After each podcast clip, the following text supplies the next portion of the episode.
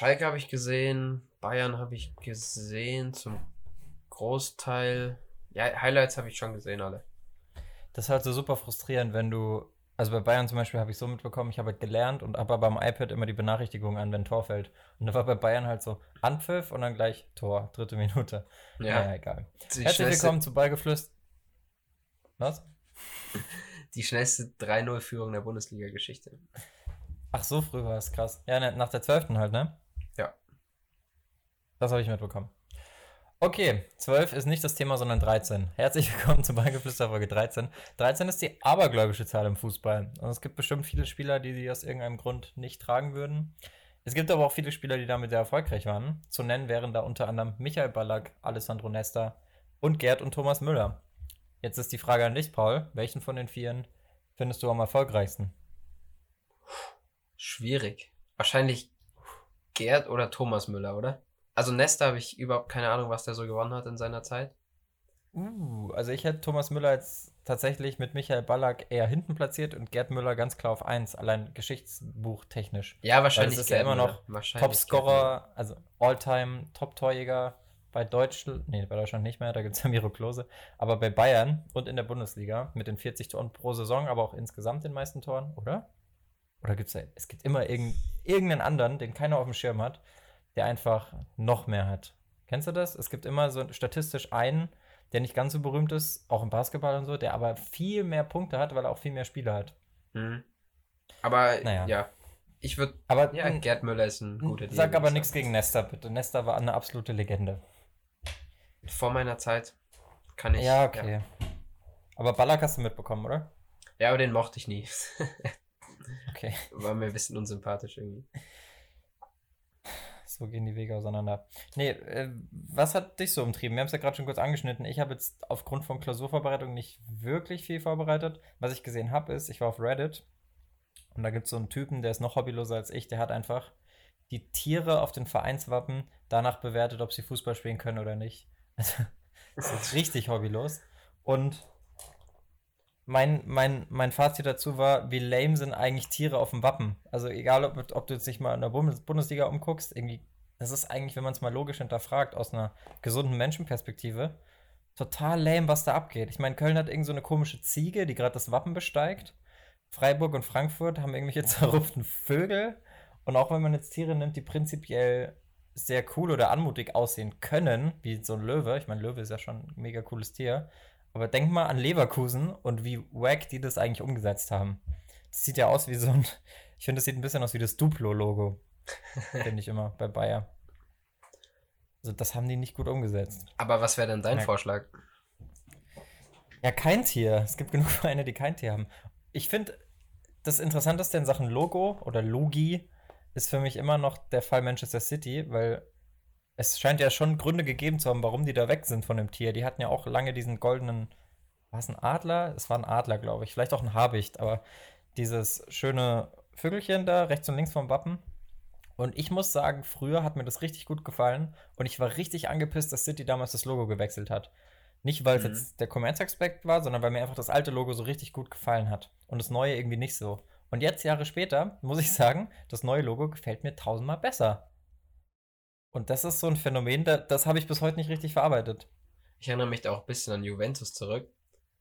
Bei denen war das auch das extrem ja komisch, komisch, erstmal dieses J da einfach nur noch zu sehen. Mhm. Und mittlerweile, ja, haben wir so akzeptiert, ist normal mittlerweile und ich finde, es sieht auch gut aus, sieht ein bisschen moderner aus als andere Logis. Logen. Deutlich besser. Ich finde auch, ich finde auch das Juve-Trikot mit dem lilanen Streifen, wo sich alle drüber lustig gemacht haben, ist eines der schönsten Trikots der letzten Jahre. Schade, ja. dass Finn jetzt nicht dabei ist. Der wäre ja so der, der, der ist ja unser kleiner Fashion-Influencer im Fußballbereich. ich finde das gleich, mega, das Trikot. Ob es jetzt gleich eines der schönsten der letzten Jahre ist, weiß ich auch nicht, aber ich finde es auch nicht so schlecht. Was ich noch zu den anderen Wappen sagen würde, ist, dass ich das ganz cool finde, zum Beispiel bei, fällt mir, fällt mir jetzt Bayern direkt ein, die, die Rauten in ihrem Logo ja. drin haben. Und das hat halt irgendwie dann eine Verbundenheit mehr mit der Umgebung oder allgemein mit der Stadt oder so.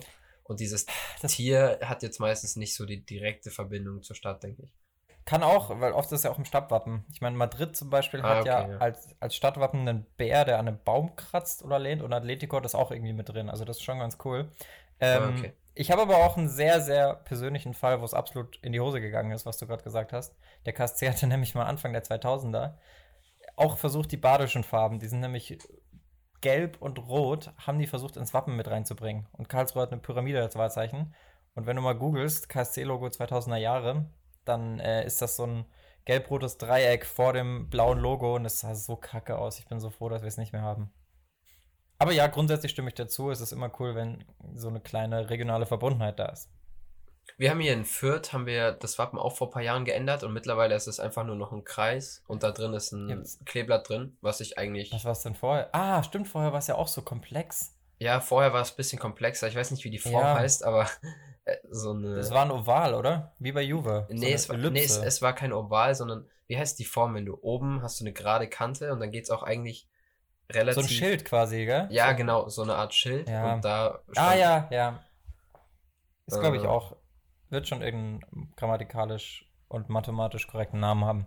Aber ich weiß auf jeden Fall sehr gut, was du damit meinst. Und das war ja bei Juve auch. Das war halt einfach zu kompliziert und zu viel. Und die haben sich jetzt auf die Basics beschränkt. Genauso bei Hertha gab es ja auch jahrelang das Projekt zur Fahne pur, dass sie eben nur noch die Fahne haben und nicht mehr das Außenrum. Hm. Die hatten nämlich auch lange außenrum diesen Kreis. Also da ist der Trend deutlich zur Einfachheit. Ich habe jetzt das KSC-Logo Logo gegoogelt und heilige Scheiße sah das hässlich aus.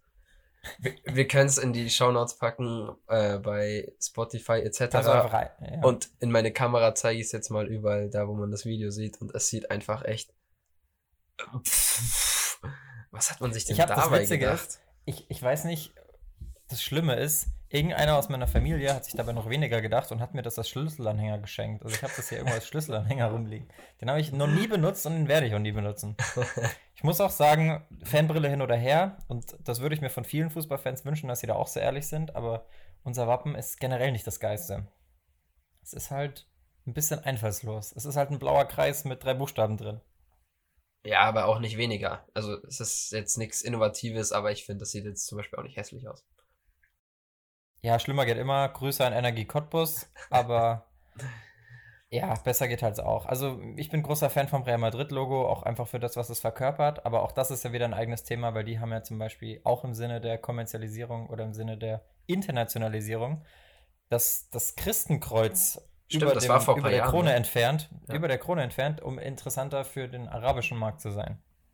Oder den asiatischen Markt generell. Ja, das, das gehört dann wohl irgendwo mit dazu. Ich meine, das ist ja jetzt, man hat es ja bei Leipzig etc. Ja. auch gehabt. Irgendwo ist das Logo einfach nur noch Markenbildung. Ja, aber bei Leipzig muss man, den muss man lassen. Die Bullen sehen wenigstens cool aus. Und nicht so wie der Löwe von Bayer Leverkusen. Das ist halt, ja, schwierig. Aber ich finde, die Kommerzialisierung ist eh so ein Ding. Da kann jeder selber entscheiden, wo er die Grenze zieht. Ich ziehe sie zum Beispiel da, ähm, dass ich jetzt kein, Kennst du dieses wacke Maskottchen in Spanien, das so eine Klimaanlage ist, so eine Belüftungsanlage als Maskottchen? Nee, kenne ich jetzt so noch nicht, aber. Das ist so wack. Ich muss mal, ich muss gucken, welcher Verein das ist. Das weiß ich jetzt gerade nicht, aber das ist so behindert. Die haben halt einfach vom Hauptsponsor das Maskottchen bekommen und das Maskottchen ist einfach eine Belüftungsanlage. Das ist so ein Kasten, der winkt hm. dann so. Okay, also und, da, da würde ich immer die Grenze ziehen, dass der Sponsor ja. hat nichts im Logo verloren, finde ich. Nee, und auch nicht auf dem, auch nicht im Maskottchen. Aber Maskottchen, da muss ich sagen, da finde ich Tiere schon wieder cool. Da stört es mich nur, wenn es nicht kreativ genug ist. Also wenn dann zum Beispiel zehn Vereine einen Bär haben. Das, das stört mich da. Aber da finde ich es cool, äh, wenn, wenn da gemischte und viele Tiere sind, mit denen man auch nicht rechnet, wie zum Beispiel Fritzchen vom VfB Stuttgart. Jetzt Frage an dich. Welches Maskottchen würde in einem Team Deathmatch gegen alle anderen gewinnen? Erste und zweite Liga oder generell, was dir so einfällt? Weil die Klimaanlage ja schon mal nicht. Also ich glaube, heißt sie Emma, die von Dortmund? Die auch nicht. Zu lieb. Die fette Biene, nee, die auch nicht. ähm, ich, Frankfurt und Köln ist ein bisschen unfair, weil die haben echte Tiere. Ja, ja. Äh, Fürth hat so eine Art Dinosaurier, aber halt sind sehr freundlich dargestellt. Warum? Weil sie der Zweitliga-Dino sind. ehrlich gesagt habe ich die Geschichte zum Maskottchen von Fürth gerade nicht auf dem Kasten. Muss ich passen. Ja, bei uns ist halt so, wir haben ein Wildschwein, Willi Wildpark, weil ist halt der Wildpark und dahinter ist halt ein Wald und da gibt es Wildschweine. Also das ist so meine Logik. Warum das genauso ist, keine Ahnung. Bei äh, den bei, Bayern Beispiel, ist es ja. Warte kurz, bei den Bayern ist es ja Bernie, oder heißt der Bernie? Genau. Und der hat ja. sogar eine eigene Facebook-Seite. Und auf den wollte ich gerade hinaus zum Beispiel, weil Bernie ist für mich so ein absolutes No-Name-Maskottchen, das einfach kein Profil hat. Bei Berlin finde ich es noch witzig, weil Berlin. Aber warum hat Bayern einen Bären? Vielleicht gibt es dazu irgendeine coole Geschichte, die ich jetzt gerade nicht kenne, aber ich finde es lame und ich finde es cooler, wenn sie was anderes hätten. Solange sie nicht bald FC Telekom Bayern heißen, finde ich es noch alles. Ja, dann haben sie so einen riesigen purpurnen Telefonhörer als Maskottchen, der da so rumläuft. Das ist die Zukunft. Das ist die Zukunft. Ich hoffe nicht. Weil das so, stört mich Paul, mal ein bisschen im Thema. Eishockey und im Basketball. Aber ja, gut, kommen wir zu. Beantworte die Frage. Welches Maskottchen gewinnt im Team, Team Deathmatch? Eins gegen eins. Keine Waffen erlaubt. Also ich sehe Fritzchen schon sehr weit vorne von Stuttgart. Ich also, sehe. Oder Fritzle. So ein Krokodil halt. Ich sehe. Ich weiß nicht, wie der jetzt heißt, aber Wolfsburg hat bestimmt einen Wolf. Ja, aber der sieht total zerrupft aus. Ich glaube nicht, dass der irgendwie, gegen irgendwen gewinnen würde. Der wird nicht mal gegen Biene Emma gewinnen. okay, was, ganz, was auch ganz, ganz schwierig ist, ist diese, dieses, diese, dieser komische Mensch mit der großen Nase von Schalke. Was soll denn das sein? Ist das so ein Maulwurf? Puh. Ich muss mal googeln. Aber du weißt, wie er aussieht, oder? Ja, ja, ich weiß, wie er aussieht. Hermann, äh, nee, wie, wie, wie, Erwin heißt er. Erwin, Erwin ja.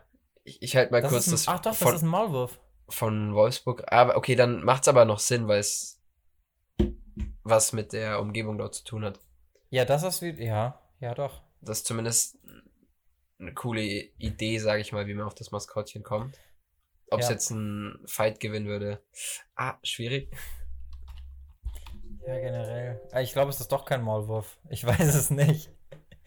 Mann. Ich muss sagen,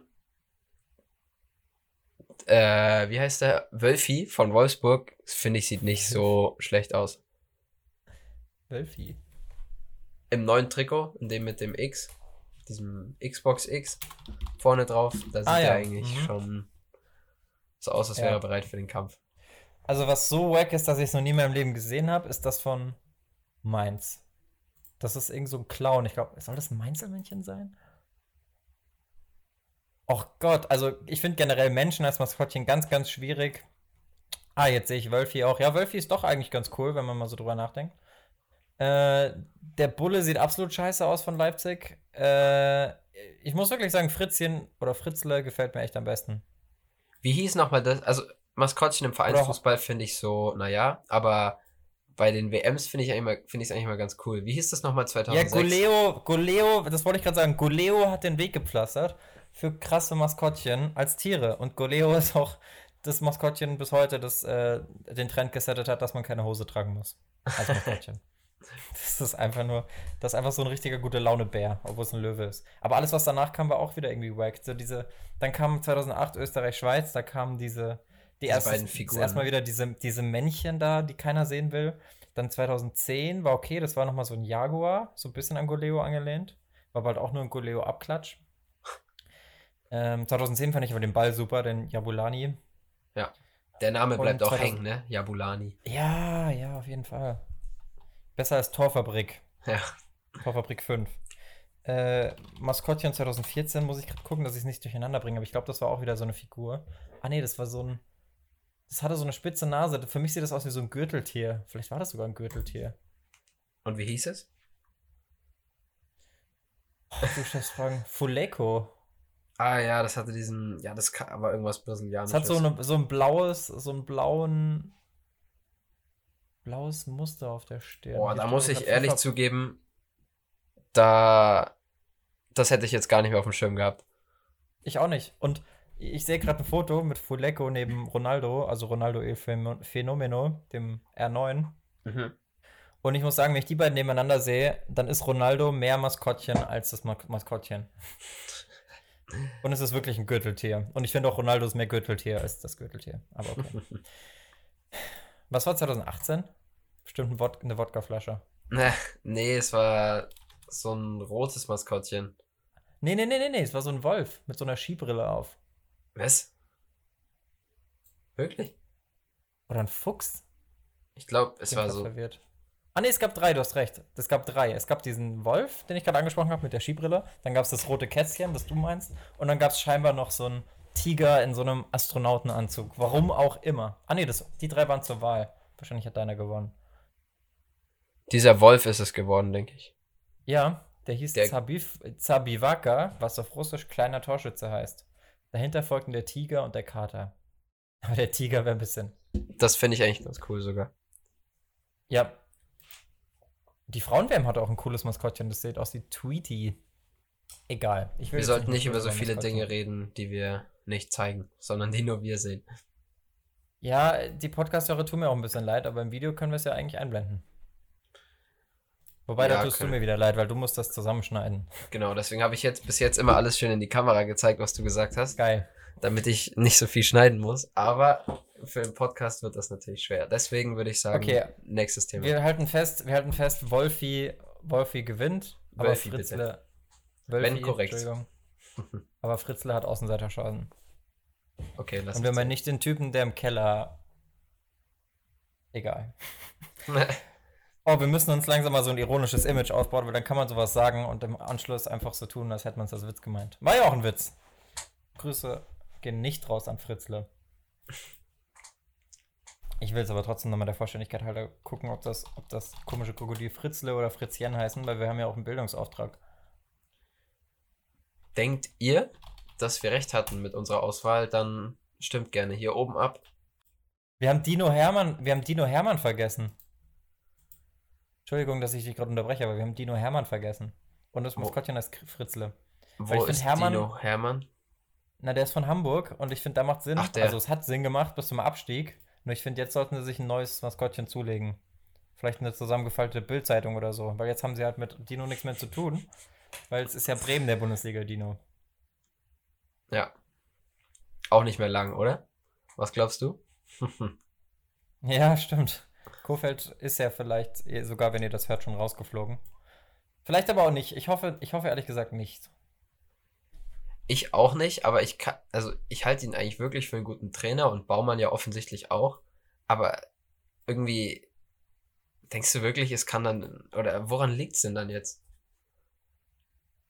Hm. Ich glaube, es wäre wirklich so eine klassische. sollte man wirklich, ja. Es wäre so eine klassische, klassische Situation, man wirft den Trainer raus, von dem man eigentlich so überzeugt ist und dann kommt irgend so ein, was weiß ich, Skibbe oder so. Peter Neurohrer. Oder sowas, ja. Und auf einmal funktioniert es wieder und du denkst dir, hä? Warum? Ja. ja. Aber das ist halt so schade, weil, ja, keine Ahnung. Ich weiß halt nicht, ob das Geschäft noch so darauf ausgelegt ist, dass man da lange an dem Trainer festhält. Und ich finde auch, dass die These nicht mehr so stimmt wie noch vor ein paar Jahren, dass so ein Trainerwechsel immer erstmal Schwung mitbringt, weil ich finde, Früher war das mehr. Da hast du einen Trainer gewechselt und du hattest immer schon die Gewissheit, egal wer der Gegner ist, selbst wenn du gegen die Bayern spielst, dass du zumindest mal einen Punkt holst im nächsten Spiel. Aber mittlerweile ist es so, es kommt Trainer und die, die floppen genauso krachend, was für mich den Umkehrschluss zulässt, dass es nicht am Trainer liegt.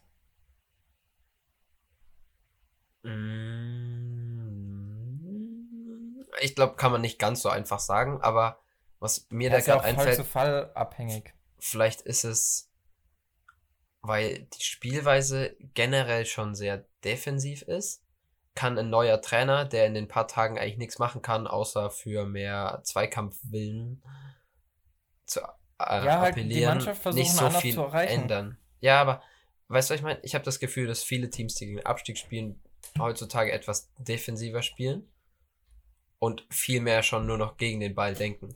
Also zum Beispiel jetzt auch bei Schalke Mainz hatte mhm. Mainz in der ersten Halbzeit 30% Ballbesitz.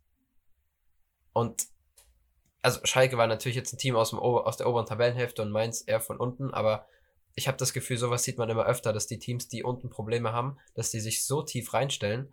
Und ich glaube, wenn du so keine Punkte holst, dann kannst du auch den Trainer ändern, der wird dann auch wieder relativ tief bleiben. Und dann holt man vielleicht immer noch keine Punkte. Weißt du, was ich meine? Früher war vielleicht die Defensive ein Problem und dann kam ein neuer Trainer und hat erstmal defensive Struktur ein bisschen reingebracht, hat was weiß ich, wieder auf 4-2-3-1 umgestellt oder so. Und dann hat man erstmal wieder die Null gehalten oder so und dadurch hat man dann sich langsam wieder rausgekämpft. Aber heutzutage sind viele Teams eh schon so defensiv, dass es wahrscheinlich kurzfristig keinen Erfolg hat. Könnte ich mir vorstellen. Gute, gute Argumentation. Ich könnte mir auch vorstellen, falls es einen Wechsel gibt, dass die Spieler das vielleicht als Signalwirkung verstehen, so nach dem Motto, okay, jetzt ist sogar schon der Trainer rausgeflogen, jetzt müssen wir wirklich mal den Arsch hochkriegen. Und da deswegen dann erstmal ein kleiner Erfolg kommt. Das ist jetzt Oder halt bei Bremen so eine Sache, ne? Dadurch, dass die den ja. nicht rauswerfen, haben die Spieler immer ein Alibi und können sagen, ja, es liegt aber am Trainer. Ja, aber sagt das überhaupt jemand? Ja, natürlich nicht öffentlich, aber vielleicht denkt sich das der eine oder andere. Ich kann mir nicht vorstellen, dass ah. alle Spieler in Bremen glücklich sind, sonst wird es nicht laufen, wie es läuft.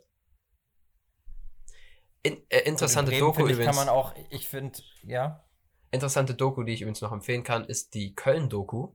Läuft auf The Zone, sind sechs Folgen draußen. Ah, Schade, dass wir kein Geld dafür bekommen von The Zone. einer Stunde. Können sie ja gerne machen, also The Zone, wenn ihr Bock habt. nee, aber äh, sehr, sehr interessant. Geht los. Ich habe ich hab gesehen, im, in der Dortmund-Halbzeitpause habe ich gesehen, dass sie Werbung dafür machen. Habe mir dann die erste Folge angeschaut und dachte mir, oh, das kenne ich doch, das ist hier doch in der Nähe der Bahnhof. Dachte ich, haben die in Nürnberg ihren Aufstieg klar gemacht oder was? Und dann ist mir wieder eingefallen, dass die hier letztes Jahr mit einem 4-0 in Fürth ihren Aufstieg klar gemacht haben. Hm. da wollte ich eigentlich schon wieder abschalten, aber habe dann trotzdem weitergeschaut. Und muss ich sagen, gefällt mir echt gut. Gerade worüber wir letztens mal gesprochen hatten, schon, ob man in Zukunft immer mehr so Halbzeitansprachen und so sieht, da sieht man schon echt viel. Und finde ich interessant, ja. dass es in der gleichen Saison noch veröffentlicht wird. Also es waren natürlich jetzt hauptsächlich Taktiken von Bayer Lorzer. Mhm. Aber Gistol kommt schon auch mit vor. Ach cool. Also ist wirklich brandaktuell und echt interessant. Die Gefahr bei sowas ist immer, wie oft sieht man Lukas Podolski? Weil Kein einziges Mal. eigentlich nicht dran. Echt? Krass. Wird auch nicht erwähnt, weil du kommst eigentlich nicht an ihm vorbei. Und wenn er nur irgendwo unauffällig im Vereinsheim bei irgendeinem Interview so im Hintergrund hängt, so mit, sein, mit seinem Kalender oder so. Also ich muss zugeben, Folge 6 habe ich noch nicht vor. zu Ende geschaut. Aber bis jetzt hat man ihn kein einziges Mal gesehen. Interessant. Aber auch interessante Dinge, die ja passiert sind dieses Jahr schon beim FC. Dass Armin Fee erst seinen Vertrag nicht verlängert und eine Woche dann auf einmal ganz, später auf einmal ganz weg ist. Ja. Hm. Ich finde, so ist nicht so, muss ich sagen. Aber sowas für die. Armin Fee generell auch für mich eigentlich ähm, eine interessante Personalie, weil das ist so einer, bei dem kannst du dir immer wieder vorstellen, dass er trotzdem nochmal als Trainer anfängt. Oder meinst du, der bist irgendwann in einem Alter auf so einer Stufe, wo du sagst, okay, jetzt mache ich wirklich nur noch Vorstands-Firlefanz? schwierig. Weil ich meine, so ein Ralf Rangnick, der ist ja auch, klar, nur weil der Schuh gedrückt hat, aber der ist ja auch nochmal zurück auf die Trainerbank bei Leipzig. Ja, finde ich schon cool. Ich weiß nicht, so ein Fee habe ich das Gefühl, der ist so ein bisschen wie, ich will nicht direkt mit Klinsmann vergleichen, aber der will oh. schon auch gern Macht im Verein haben und setzt sich deswegen in die Führungsposition. Und wenn er dann als Trainer wieder anfängt, ist wahrscheinlich das dann schwierig noch für einen Manager da viel sagen zu haben. Oder viel mhm, also, zu sagen zu haben. Klinsmann steht für heute auf meiner Not-to-Do-Liste, einfach weil wir jetzt so viel über den geredet haben in den letzten zwei Folgen und der medial einfach immer noch so ausgeschlachtet wird, natürlich auch zu Recht, weil sonst passiert halt einfach gerade nicht viel in der Bundesliga, dass es halt keinen Sinn macht, weiter darüber zu sprechen. Deswegen werde ich diesen Teil einfach komplett rausschneiden, oder? Nö.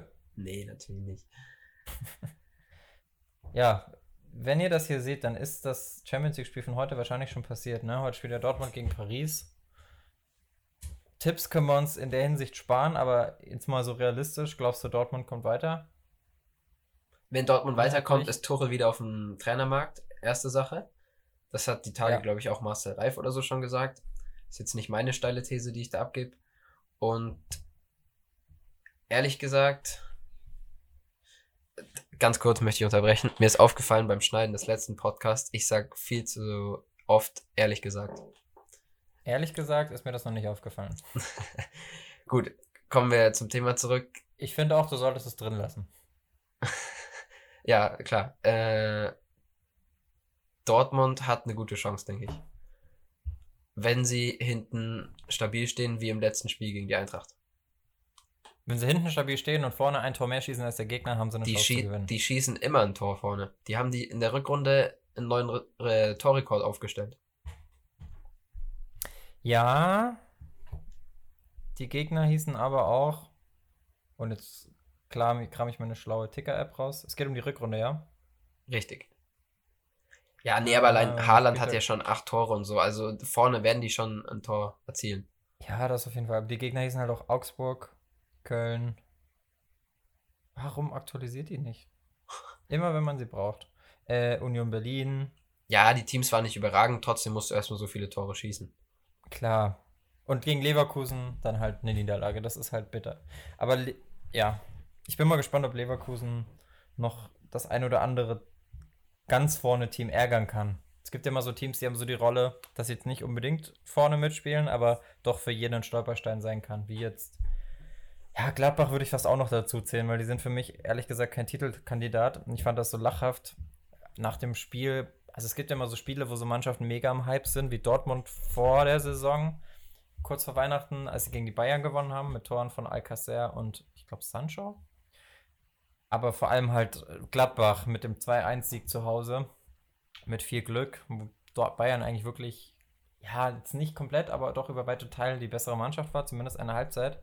Und dann alle ganz selbstbewusst gesagt haben, dass Gladbach jetzt Meister wird oder eine Chance hat. Und jetzt, wenn man jetzt guckt, ja, klar, ganz weg sind sie noch nicht, gerade wenn sie, wenn sie das Nachholspiel gewinnen gegen Köln, aber klar, dann sind sie, dann sind sie sogar Zweiter, aber ich glaube trotzdem nicht, dass sie bis zum Ende der Saison so mithalten werden. Ich finde, Gladbach dieses Jahr ist 1 zu 1 Dortmund letztes Jahr in Weiß-Schwarz.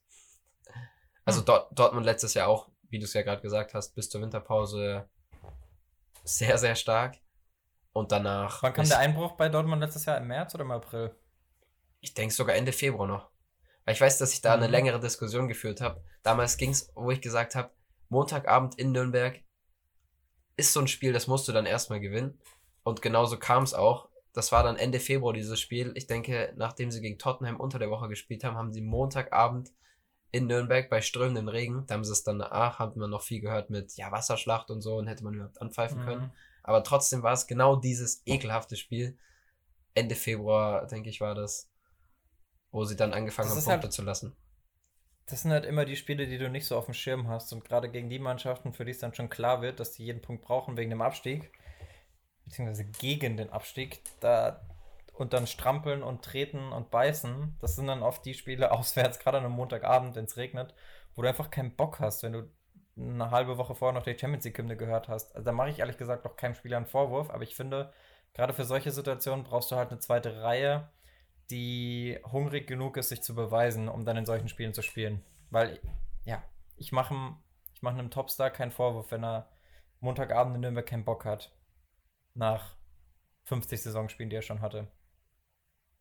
Ja, ich, ich, ich sehe halt auch den Punkt. Momenten. Und es gibt ja auch wirklich einen Grund dafür, warum man genau sowas einfach immer wieder passiert. Das hatte ich mir jetzt nicht ja. ausgedacht, als ich das vorher gesagt habe, sondern das ist halt wirklich so oft schon das so halt passiert im Fußball. Ja, und da kannst du dann halt auch das Muster erkennen, klar. Ja, gerade bei so Teams wie Dortmund, die jetzt noch nicht auf dem Level wie Bayern sind, die dann eben auch diese Spiele gewinnen. Ja, ich meine, Bayern ist nochmal was anderes, diesen ich mein, Ich meine, schau dir Liverpool dieses Jahr an. Die gewinnen einfach jedes Spiel 1-0, wenn es sein muss. Und das macht, das macht am Ende eben eine Meistermannschaft aus. Die sind einfach hungrig. Die sind ja jetzt schon, auch durch den City-Verstoß, auf den wir gleich noch zu sprechen kommen, die sind ja jetzt schon für die Champions League qualifiziert. Ja, krass, ne? Liverpool. ne? Und durch den ja. City-Verstoß hat Sheffield ganz cool, gute Aussichten. Das finde ich krass. Das ist eh der, der größte, das ist super witzig. Ähm, ich muss aber sagen, Ende Februar ist gar nicht mal so früh. Gut, für englische Liga natürlich schon. Aber es ist nicht so früh, was Champions League Quali angeht, weil die Bayern waren auch schon mal nicht Anfang März, oder? Anfang, hm. Mitte, Ende März waren die schon mal Meister. Ende März wahrscheinlich. Okay, aber ich finde, das klingt jetzt ein bisschen zu einfach, weil Liverpool hat bis auf zwei Punkte die maximale Ausbeute geholt. Wie soll es noch viel früher gehen? Ja. Also. Stimmt auch wieder. Da müssen ja wirklich alle anderen sich komplett die Punkte klauen und immer unentschieden spielen, dann geht's vielleicht. Ich hatte genau den gleichen Gedanken wie du, aber dann habe ich nochmal drüber nachgedacht. Wir sagen jetzt, dass Bayern, dass, dass, dass Bayerns auch schon mal Mitte, Ende März geschafft hat. Aber da musst du mal überlegen, das sind einfach vier Wochen, das sind vier Spiele, das sind zwölf Punkte. Ja, stimmt. Also in Zeiten der Drei-Punkte-Regel geht das dann doch oh. irgendwie fix. Oh. Ich wusste gar nicht, dass du die Zwei-Punkte-Regel mitbekommen hast. Nee, habe ich nicht, aber das hat mal ein Trainer von uns immer wieder gesagt. Äh, in Zeiten der Drei-Punkte-Regel. Ich habe eine lustige Auflistung, was heißt lustig? Ich habe eine interessante Auflistung gefunden auf transfermarkt.de. Die wertvollsten Spieler nach Altersstufe. Und da ist ganz interessant, du hast so ganz verschiedene Graphen vor dir. Also du hast immer wieder höhere Ausschläge in jüngeren Jahrgängen als in, in größeren. Und so eine Ausnahme oder zwei dieser Ausnahmen sind halt Jaden Sancho und Kylian Mbappé, die für ihr Alter halt unfassbar viel Marktwert haben. Genauso Ansu Fati, der halt einfach mit 17 schon höheren Marktwert hat als der 16- und der 18-Jährige. Vielleicht sogar schon zusammen. Nein, nicht ganz. Und. So viel zu dem also Thema. Wir sprechen nicht mehr über Dinge, die man nicht sieht. Ja, ich halte es kurz in die Kamera. Zack. Hier seht ihr den Graphen. Und das Interessante, ich drehe euch das mal. Habe ich es richtig rumgedreht? Ne, ich habe es natürlich falsch rumgedreht. So, das, ah, das Licht so. Das Interessante ist halt, ihr seht hier, sowohl bei Kylian Mbappé großer, großer Ausstoß, aber auch bei Lionel Messi und Ronaldo, die halt in höchstem Alter noch deutlich höher sind als die Spieler, die dazwischen liegen, die da wären Luis Suarez und David Silva und halt auch danach. Also Ronaldo, ich meine, dem sein Marktwert ist höher mit 35 als der vom 36, 37, 38, 39 und 40-Jährigen zusammen, die da wären Franck Ribéry, Fabio Quagliarella, Zlatan Ibrahimovic und Adoris und bla bla bla. Und das ist halt auch so ein Indiz dafür, wie krass es ist, wenn du so lange noch auf dem Niveau bist und deine Form hältst. Denkst du, es ist die Zukunft? Man sagt ja immer, die Menschen werden immer älter. Und Meinst du, Generation Gap, Generation Gap und alles jetzt aufs Arbeiten bezogen und auf die generelle Gesundheit des Menschen. Ist es also das gleiche im Fußball, dass die Spieler immer älter werden? Oder verschiebt sich das einfach nur? Weil die Leute, die Spieler spielen ja auch immer früher in den Herrenmannschaften schon. Schaut jetzt Mukoko an, ja. ich weiß, der ist eine Ausnahme, aber der ist ja dann ja. scheinbar 16, wenn er spielt. Ja, äh, war ja bei Nuri Sahin auch schon so. Also diese genau. Fälle gab es ja immer schon mal. Und schau dir jetzt aber an, wo Nuri Sahin rumhängt. Mit, weiß nicht, wie alt er ist, aber vielleicht ja. ist das Karriereende, kommt das, denkst du, es kommt immer früher oder es kommt immer später? Ich glaube, es kommt leistungsbedingt immer früher, weil dadurch, dass die Kinder, ich sage jetzt einfach mal die Kinder, im Alter von 10 bis 16, wo es halt auch wirklich drauf ankommt, wesentlich besser ausgebildet werden, viel früher Ansprüche und auch leistungstechnisch Ansprüche auf einen Stammplatz haben und es können halt immer nur elf spielen. Und deswegen werden die Jüngeren immer früher spielen, wie es halt gerade ja auch so ist. Also ich meine, Kilian Mbappé hat ja auch mit 17 schon angefangen, hier seinen Durchbruch zu haben. Wohingegen du noch vor 10 oder 20 Jahren eher mal noch ein paar Jährchen warten musstest, um dann so mit 20, 21, 22 deinen Durchbruch zu haben. So ein Miro Klose zum Beispiel, der hat, glaube ich, mit 22 oder mit 20, nee, mit 20 wenn ich mich nicht täusche. Hat er noch in der Bezirksliga gespielt oder in der Oberliga. Und da reicht es dann eben auch. Aber ich glaube halt einfach, dass du jetzt natürlich ausgeklammert vom Torwart nicht mehr das Niveau halten kannst, dass halt jemand, der jünger ist, abliefern kann. Aber denkst du dadurch, dass man sportwissenschaftliche Fortschritte macht über Ernährung, Ach, dass die länger fit Pflege und so weiter und allgemein, dass immer mehr Spieler, denke ich, eine professionellere Einstellung bekommen? Ich meine, die meisten ja. trinken, trinken nicht mehr, Rauchen wird die allerwenigsten. Mhm. Und auch Körperpflege und so weiter spielt ja mittlerweile eine Riesenrolle. Hat man ja letztens auch von Sowas Birki, wie natürliches Birki, Deo? Nee, eher sowas wie eine Massage machen, obwohl man einen freien Tag hat, wie es jetzt Birki über mhm. Haaland gesagt hat.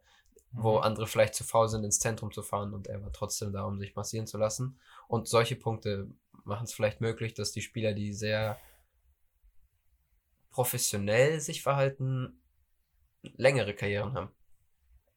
Das Witzige ist, du hast gerade ins Zentrum fahren gesagt und mein erster Gedanke war so, der fährt in so ein Einkaufszentrum und lässt sich da von so einer 0815 Massage durchmassieren. Aber du meinst natürlich das Trainingszentrum. Ähm, ich glaube, auch hier kommt es erst in ein paar Jahren. Ah, ich weiß nicht, ob man da jemals eine wirklich zufriedenstellende Antwort finden kann, weil es kommt halt sehr stark auf den Individuellfall ab. Einerseits, wie du gesagt hast, ja, sowas wie Ronaldo, äh, Paradebeispiel für Disziplin und gute Ernährung und alles aufs Leben abstimmen. Auf der anderen Seite, wenn du immer früher anfängst, kann es auch sein, dass du früher keinen Bock mehr hast. Also es gibt ja auch Spieler, die relativ oder verhältnismäßig früh die Leine ziehen. So ein Philipp Lahm zum Beispiel. Ich weiß jetzt nicht, wie alt er war, als er aufgehört hat. 30? 31? Ir Irgendwie sowas, ja. Ja, das, also ich glaube, je früher du Profi wirst und in diesem Karussell festhängst, desto früher wirst du auch wieder raus. Also der Zeitraum, den du Profifußballer bist, der verändert sich nicht. Nur bei manchen fängst du halt früher an und hört auch früher wieder auf. Bei manchen Ausnahmefällen fängt es früh an und hört spät auf. Bei anderen fängt es spät an, hört spät auf. Bei anderen hängt es spät an, hört früh wieder auf. Also es gibt wahrscheinlich alle Fälle. Im Durchschnitt kann ich es dir wirklich nicht sagen. Also es gibt wahrscheinlich wirklich alles. Nur auch hier in der Grafik, ja, das ist jetzt wieder ein anderes Thema, aber es gibt halt so Spieler, die sind schon so lange da, dass es einen wundert, wie jung die eigentlich sind. Hier ist ein Raheem Sterling eingezeichnet mit 25, Harry Kane 26, Mo Salah 27. Ja, das ist ja genau das Thema eigentlich. Das Genauso ist ja wie genau Neymar, das, die haben also das ist ja das Thema, dass die alle so früh anfangen und so früh hochkommen. Ja. Andererseits kann man halt auch wieder argumentieren, wenn die so früh anfangen, haben sie früher mehr Spiele in den Knochen und sind auch früher nicht mehr in der Lage, das Leistungspensum so abzurufen. Weil dein Körper macht es ja auch nur ein paar Jahre mit. Aber scheinbar ja, kann man es eben durch, wenn man sich sehr um seinen Körper kümmert, rauszögern. Rauszögern kannst du es auf jeden Fall. Das siehst du ja auch bei Ian Robben, der eigentlich von seiner Anfälligkeit an Verletzungen schon deutlich früher hätte aufhören müssen, aber einfach sich so gut aufs Spiel vorbereitet hat, immer professionell gedehnt und einfach durch und durch sich dafür eingesetzt und gelebt hat, das irgendwie gut rüberzubringen. Und dann geht es halt auch mal ein paar Jahre länger. Aber ich glaube wirklich, glaube ich nämlich auch. Abhängig vom Hunger, weil wenn du jetzt nimm dir mal so einen Usman Dembele also die, die Verletzung von Usman Dembele oder auch Holger Bartstuber, der ja so ein Pechvogel war, immer wieder diese riesigen Rückschläge mit, ich falle jetzt sechs Monate aus, ich falle jetzt ein Jahr aus, ich falle jetzt so und so lange aus. Nimm mal das und nimm mal dazu noch Erfolge, die der Spieler haben kann. Also, dass er irgendwie schon fünfmal Meister war und Weltmeister und Europameister und das ist jetzt bei denen nicht der Fall, aber ich glaube, in dieser Symbiose wird es relativ viele Spieler geben, die im Zweifel sagen würden, weißt du was, ich habe keinen Bock mehr, ich habe schon sehr viel erreicht, ich höre jetzt auf. Hm, schwierig. Also ich finde, man muss Bartstuber und Dembele auch ein bisschen unterscheiden, weil Bartstuber hatte immer Bänderverletzungen. Und da muss ich sagen, das finde ich immer einfach Pech. Ein Kreuzbandriss. Man kann ein bisschen was machen für Kniestabilität etc., aber ich nehme mal an, das hat er gemacht. Und bei Dembele kann ich mir schon vorstellen, dass die vielen Muskelverletzungen, klar, das sagt man jetzt nur, weil es eben auch so oft passiert, aber dass das vielleicht auch was mit seinem Lebensstil zu tun hat. Weißt du, der wird sich bestimmt nicht immer so zu 100% gesund ernähren und vielleicht auch mal wenig Ach so, meinst du? Auch mal feiern zockt. gehen, wenig schlafen. Ja, sowas. Also, aber ein Kreuzbandriss, da kann man jetzt eigentlich nicht so viel machen, weißt du? Okay, verstehe ich. Aber ist der Unterschied wirklich so krass, was ähm, Das weiß man halt noch nicht, oder? Ist es schon erforscht, wie sehr das überhaupt einen Einfluss darauf hat, wie verletzt du bist? Weil ich meine, wie viele Profis gehen immer noch saufen und rauchen und keine Ahnung was? Es muss keinen Einfluss haben, aber auf manche Spieler hat es einen Einfluss. Ja, ich glaube halt, dass die Diskussion, so wie wir sie gerade führen, nicht wirklich ein Ziel haben wird, dass es einfach auch zu viele Beispiele für alles gibt. Also es gibt zu viele Beispiele, bei denen es gut lief, es gibt zu viele Beispiele, bei denen es nicht gut lief und ja, ich glaube aber schon, dass ein Trend zu erkennen Im Durchschnitt wahrscheinlich schon, ja. Also so ein Gnabry ist schon ein bisschen stabiler geworden. Und er meinte ja selber auch, dass das bei ihm viel durch die Ernährung zum Beispiel kam. Weil er vegan geworden ist, ne? Unter anderem, ja. Okay, aber was glaubst du? Glaubst du, die Spieler spielen länger oder spielen kürzer? Länger. Okay. Weil. Das heißt aber. Ja. Das heißt ja einfach immer professioneller. Dann wird die Konkurrenz ja auch deutlich größer, weil du hast ja mehr, mehr Spieler, Spieler, die früher anfangen und mehr Spieler, die später aufhören. Und dadurch hättest du ja dann unfassbar viel Konkurrenz. Deswegen gibt es ja einfach immer mehr Spiele. Unter anderem nächsten Sommer die Club-WM. Da werden schon die Spieler mhm. dran zerbrechen.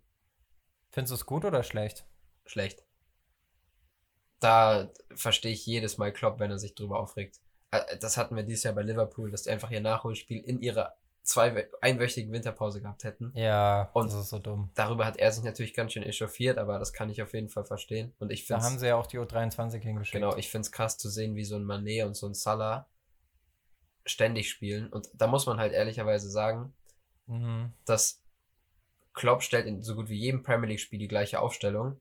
Und meistens sind Teams nur so erfolgreich, wie zum Beispiel auch die Bayern 2013, wenn sie jedes Spiel mehr oder weniger mit der gleichen Aufstellung spielen können Er macht das aber schon, also Aufstellung ja, aber er macht das schon gut, finde ich, dass er ab und zu mal wieder punktuiert einzelne Akteure rausnimmt. Ich meine, die werden ja auch alle so krass getrackt mittlerweile, dass du genau sehen kannst, okay, Mo Salah hat ja, aber 2% höheren Ermüdungsgrad als ein Firmino, deswegen lasse ich mal einen Salah draußen und bringe einen Shakiri oder ich lasse einen Firmino draußen und bringe einen Origi.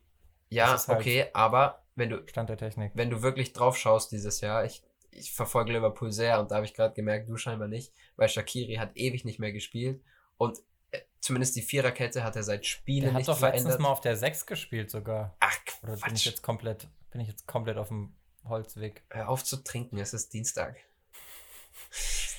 oh Mann. Nee, aber. Äh, Vielleicht habe ich das geträumt. Kennst du das, du träumst manchmal so Sachen, die dir so real vorkommen und denkst dann, fuck, war das jetzt wirklich so oder habe ich das geträumt? Soll ich. Habe geträumt, dass. Soll ich dann noch andere Dinge fragen, wenn du über Shakiri auf der 6 träumst? von Shakiri auf der 6. Du hast neben dran gespielt. Vielleicht beruhigt dich das ein bisschen. bei, nee, bei, Liverpool? Nicht, ja. ja. nee, aber auf jeden Fall finde ich, äh, Vielleicht. die Bayern 2013 hat man die Aufstellung ja auch noch mehr oder weniger im Kopf mit Martinez, Schweinsteiger und dann hinten halt die Kette und so. Und, ja. und Ribery Raum auf dem Flügel und sowas. Und genauso macht es Liverpool zurzeit auch. Und deswegen glaube ich, dass noch mehr Spiele einfach keine Lösung sind. Zum Beispiel ist jetzt wieder Liverpool, es tut mir leid. Salah ist jetzt auch im, im Olympiakader für Ägypten. Was heißt, dass ja. er diesen Sommer wieder keine Pause hat. Wenn er dort wirklich, wenn er freigestellt wird. Äh, das ist halt. Ich finde es komisch, Salah ist ein guter Punkt. Nochmal ein letztes Mal auf diese Transferliste, die ich gerade rausgezogen habe. Mo Salah ist ein Jahr jünger als Neymar. Und trotzdem hat Neymar einen höheren Marktwert. Ich finde überhaupt nicht gerechtfertigt. Weil normal sagt man ja im Zweifel, selbst wenn jetzt beide gleich gut wären, was sie meiner Meinung nach nicht sind, ich finde Salah ist deutlich stärker in den letzten zwei, drei Saisons. Ähm, selbst wenn sie gleich gut wären, hat der jüngere Spieler doch eigentlich den höheren Marktwert. Und hier ist es wirklich so, dass Neymar nochmal eine Schippe drauf hat, was eigentlich nur damit zu erklären ist, dass er halt so viel Ablöse gekostet hat. Bei dieser These muss man mal aufpassen, weil ein Jahr jünger ist nicht gleich, also ist in dem Alter kein Unterschied. Naja. Nee, nee, nee, nee, nee. Also der eine wird nicht Nee, das ist kein Unterschied. Okay, es. Aber ein bisschen schon, weil du hast. Nee, das, nee, das nee. kennst du ja vom. Doch, weil der ein Jahr länger spielen kann in der Theorie. Ja, aber eben nur in der Theorie und nicht in der Praxis. Okay, vielleicht ist gerade dieses Alter, wo die beiden sind, nämlich 27, 28, wirklich eine Ausnahme, plus minus zwei, drei Jahre, weil das halt gerade wirklich so die Peak ist. Und es kann halt sein, dass manche Spieler mit 28 peaken und andere mit 29 und andere mit 27. Eben. Okay, das sehe ich ein. Beim Jungspieler ist was dann, anderes, wirklich. Gerade in, okay. der, in der Jugend dann wirklich noch, ob es jetzt ein äh, ob es jetzt ein 14- oder ein 15-Jähriger ist, das ist ein ja, krasser okay. Unterschied. Du, ja, aber umso ein, älter du wirst, einfach größer ist. Ja. Sehe ich ein. Weil du einfach einen größeren Sprung machst, prozentual von 14 auf 15 genau. von 26 auf 27. Genau, genau. Okay. Haben wir uns auch wieder darauf geeinigt. Sehr schön. Wahnsinn. Jetzt noch ganz kurz zum Fall Liverpool, bevor wir dann die Folge beenden. Die wird auch schon wieder ewig gehen, weil wir uns wieder in irgendwelchen kleinen Themen verrannt haben. Ah, ist doch schön. Nee, ist schön, ist schön. Ähm, habe ich Liverpool gesagt? Ich meine natürlich City. Oder habe ich City gesagt? Sorry, du hast Liverpool gesagt, aber. Matschig. Ich merke, du hast Klausurenphase. Das ist die Klausurmatsche im Kopf. äh, Leg los. Ich weiß gar nicht mehr, was ich sagen wollte. Man City hat eine Champions League-Sperre bekommen. Genau, Man City hat eine Champions League-Sperre bekommen. Ja, ist ja noch nicht confirmed, aber nicht nur eine Champions League-Sperre, übrigens auch eine Europa League-Sperre, also für alle UEFA-Wettbewerbe. Ähm, weil ich habe mir erst gedacht, so geil, dann können sie einfach die Euroleague gewinnen. Aha. Aber nee, ist nicht so. Ähm, worauf ich hinaus will, und da wieder der Bogen zu Liverpool, da ist mir das nämlich gerade eingefallen. Glaubst du, Liverpool hat in der Champions League Chancen, den Titel zu verteidigen, weil sie in der Liga schon so Piano machen können? Oder sind die so fokussiert auf den Ligatitel, dass es denen egal ist? Und im Umkehrschluss, die Anschlussfrage, ist City jetzt nicht noch mehr dazu bestimmt, dieses Jahr die Champions League zu gewinnen. Weil ich glaube, dadurch, dass die in der Liga sowieso nicht sich für die Champions League qualifizieren können, dass es denen scheißegal sein wird und die sich volle Kanne auf den Champions League-Titel fokussieren werden. Und dann kann Guardiola auch echt easy geil abtreten und sagen, yo Leute, ich habe euch den Champions League-Titel jetzt geholt. Ciao. Ich sag City keine Chance, viel zu schwach. Nee. Also da müssten Dinge passieren in den nächsten zwei Monaten Sehe ich nicht. Also, ich sehe die, schon. Die spielen sogar gegen Real Madrid jetzt. City, du hast letztes Jahr schon auf City getippt, du lagst daneben. Kannst du gerne wieder machen. Ich sehe es immer noch nicht. Und ja, eigentlich, also mein Tipp dieses Jahr ist ja nach wie vor Juve, aber ich glaube, es kann wirklich einen Unterschied machen. Es ist ja wirklich ein Faktor, dass du in so vielen Ligen noch einen umkämpften Meisterkampf hast und in England halt nicht. Weil ich meine, Juve hat jetzt einen Punkt mehr als Lazio und ich glaube auch als Inter oder Inter einen Punkt dahinter, irgendwie sowas. Bundesliga auch komplett offen. Gut, Frankreich klammer ich jetzt auch mal aus, aber. Man erinnert sich an Guardiol Guardiolas größten Fehler. an seinen größten Fehler in München. In dem ja. Jahr, als sie gegen Real so abgeschlachtet wurden, die Bundesliga zu früh abzuschreiben, danach nur noch zu rotieren und dann eine Mannschaft ohne Rhythmus auf dem Platz zu haben. Also ist ja, es meiner Meinung nach sogar eher ein Nachteil. Weil die nicht so scharf sind, die Spieler, meinst du? Weil die nicht jede Woche liefern müssen. Ja, man verliert ja, einfach ein bisschen. Halt also, das hat Weinaldum, glaube ich, letztes Jahr mal gesagt. Eigentlich in den finalen Monaten ist dir scheißegal, wie oft du spielst. Es ist einfach nur noch spielen, regenerieren, spielen, regenerieren. Training hast du eh nicht mehr sondern wie sollst du zwischen Mittwoch und Samstag nochmal trainieren, wenn du noch einen Tag regenerierst und einen Tag reist und so? Zumindest, Deswegen, zumindest, also zumindest kein Krafttraining. Du hast halt ein bisschen, vielleicht ein bisschen anschwitzen und ein bisschen Ball hin und her. Spielen, ja, ja, ja, genau. Aber das also, macht dir ja Spaß. Ja, also du bist schon am Platz, aber so richtig, richtig intensives Training mit Läufen und alles, das kommt da alles nicht mehr, sondern es ist einfach nur noch Spielen. Und das ist nicht mal. Also Liverpool hat letztes Jahr dann auch in der finalen Phase ist es ja wirklich noch um den Titel gegen Mid City, haben die einfach Mittwoch, Samstag die gleiche Aufstellung mehr oder weniger gestellt, aber waren trotzdem mhm. schon, also ich glaube, es ist da wichtig, die Spannung hochzuhalten. Und gerade bei Guardiola ja. merkt man das. Oder hat man das gemerkt, dass er bei den Bayern war und das so verspielt hat. Hast du recht, hast du gut angemerkt. Ähm, wie ist das denn dann? Glaubst du, es gibt auch die Möglichkeit, wenn es jetzt nicht mehr so spannend ist, weil du kannst ja jetzt auch nicht so tun in England, als wäre es noch spannend, Glaubst du, man kann trotzdem als Trainer eine Möglichkeit finden, wie man die Mannschaft scharf hält, dass man einfach im Training deutlich mehr Feuer gibt? Oder geht es wirklich nur unter Wettkampfbedingungen? Ich denke, als also ich glaub, Trainer hast du keine Option, übers Training es scharf zu halten. Aber nur weil es einmal bei Guardiola so war, heißt es nicht, dass es auch nochmal so ist. Aber er lernt ich, ja auch aus seinen Fehlern. Eben, ich denke, er wird sich eine Stammformation erspielen und die dann wirklich auch mehr oder weniger Woche für Woche stellen. Ja, und wahrscheinlich auch da noch. Aber vielleicht mal in der 70. rausnehmen. Oder so. Ja, genau. Ja, und ein bisschen rumexperimentieren. Eine Chance geben. Ja. Und deswegen, und deswegen sage ich, City hat sehr wohl Chancen dieses Jahr auf die Champions League. Egal wie stark der Kader ist. Oder wie nee, also, weil einfach City dieses ja Jahr überhaupt gar keinen Plan hat, was die da zusammenspielen. Ist egal, glaub mir. Es, es geht im, gerade bei so vielen Spielen, wie es in England ist, geht es eigentlich wirklich nur noch um Ressourcenverteilung von den Kräften. Ich freue mich jetzt schon auf das Highlight, das was wir gerade erstellt haben, was ich dir dann im Mitte Mai zeigen werde, Mitte Juni. Und gleichfalls. Schön mich freuen werden. Ja, also ich hatte. bin auch nicht traurig, wenn es nicht so passiert. Ich freue mich auch, wenn Real City 5-0 aus dem Stadion fegt. Aber auch bei denen ist es noch spannend. Da möchte ich auch noch kurz was sagen. Erstmal, Toni Kroos hat, die haben jetzt wieder unentschieden gespielt gegen Celta Vigo. Toni Kroos hat vier oder fünf Jahre jetzt in Folge gegen Celta getroffen. Und, was ich noch viel bedrückender finde, Toni Kroos hat mittlerweile so einen Move beim, bei, de, bei seinen Toren, wie sonst nur ein Robben, sodass du die Tore alle übereinander legen kannst und die immer gleich aussehen. Ja, der verschafft sich immer relativ trickreich. Um die 16er Kante. Nee, er, er verschafft sich immer Raum halt mit ein, zwei Bewegungen und dann einen guten Schuss hat er ja schon seit Jahren, schließt er halt ab. Ja, aber. Alle so von halb links, weil er da eben immer spielt. Ja, ich weiß, was du meinst. Ja, der schießt den so, also für alle, die jetzt nicht wissen, wovon wir reden, Toni Kroos nimmt den Ball direkt mit dem Halbspann und es sieht eigentlich mehr aus wie ein strammer Pass, den er wie so ein Bowling-Spieler eigentlich schon so an den Innenpfosten curvt. Und der Ball geht wirklich jedes Mal an den Innenpfosten.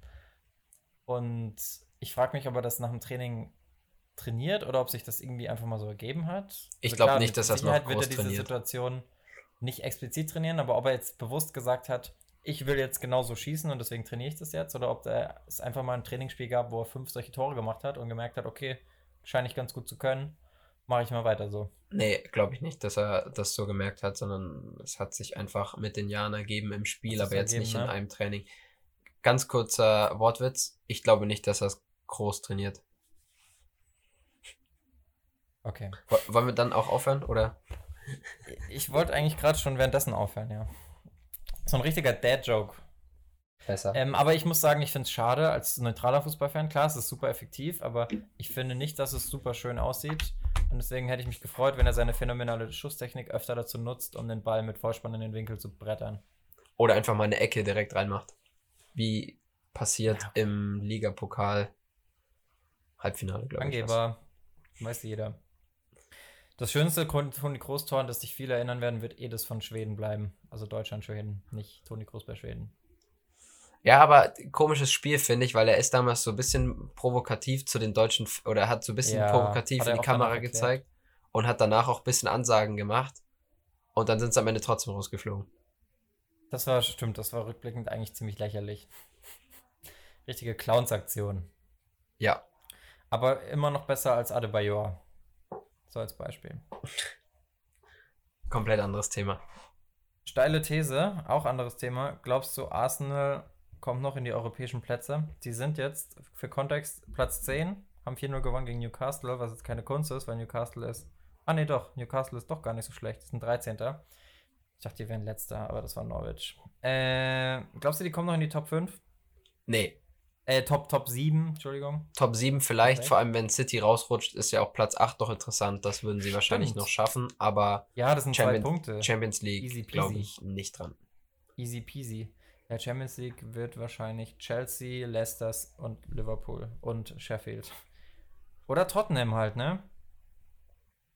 Ja, das kann sich alles noch ändern jetzt. Was ich bei Tottenham, übrigens auch sehr komisches Logo, ist auch so ein komischer Vogel, der auf einem Ball sitzt. Was ich bei Tottenham äh, gespannt bin zu sehen, ist, wie die gegen Red Bull, klar, die werden gewinnen, aber wie die klarkommen ohne Jungmin Son, weil der ist jetzt, der fällt jetzt noch ein bisschen aus. Denkst du wirklich, dass sie gewinnen werden? Ich glaube schon, dass sie gewinnen werden. Also ich glaube nicht, dass es so klar ist, wie du das gerade geschildert hast, aber 50-50 Spiel meiner Zeit. Spielen wir es mal, spielen mal durch. Leipzig ist jetzt nicht so, dass die gar nichts gebacken bekommen haben in letzter Zeit. Schau dir mal an, was Tottenham die Saison zusammenspielt. Ja, aber hast du Tottenham, die sind mega auf dem aufsteigenden Ast. Hast du mal den ihre letzten Spiele gesehen? Die haben 2-0 gegen City gewonnen. Laut dir keine Kunst, weil City nicht gut ist. Die haben jetzt gerade 3-2 gewonnen. Gut, die haben jetzt gegen den letzten 2-1 gewonnen. Oh, Wahnsinn. Davor. Also. Die, die zaubern da nichts zusammen. Die spielen. Die, die zaubern jetzt nichts, aber ähm, ich sehe sie schon auf dem aufsteigenden Ast. Und ich glaube, dass Mourinho schlau genug ist, da was rauszuholen. Ich sehe Leipzig als Favorit. Okay. Du machst dich halt einfach gerne beliebt bei den Deutschen. Wobei, da stellt sich auch wieder die Frage, sind die Deutschen überhaupt für Leipzig? Frage des Tages.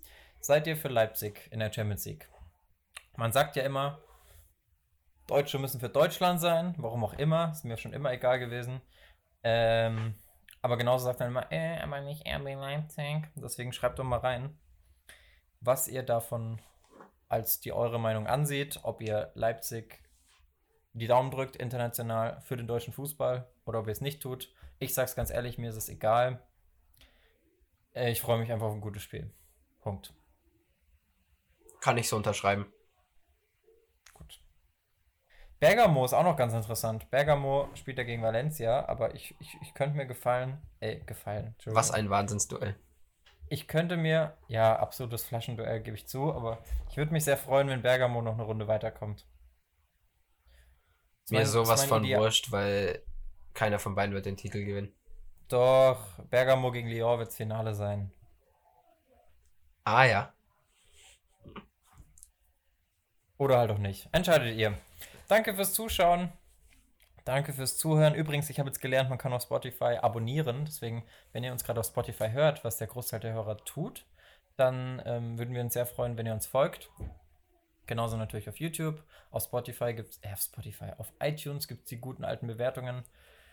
Und ja. Wo war das Ballgeflüster? Wo, wo geht's hin mit dem Podcast, Paul? Was meinst du?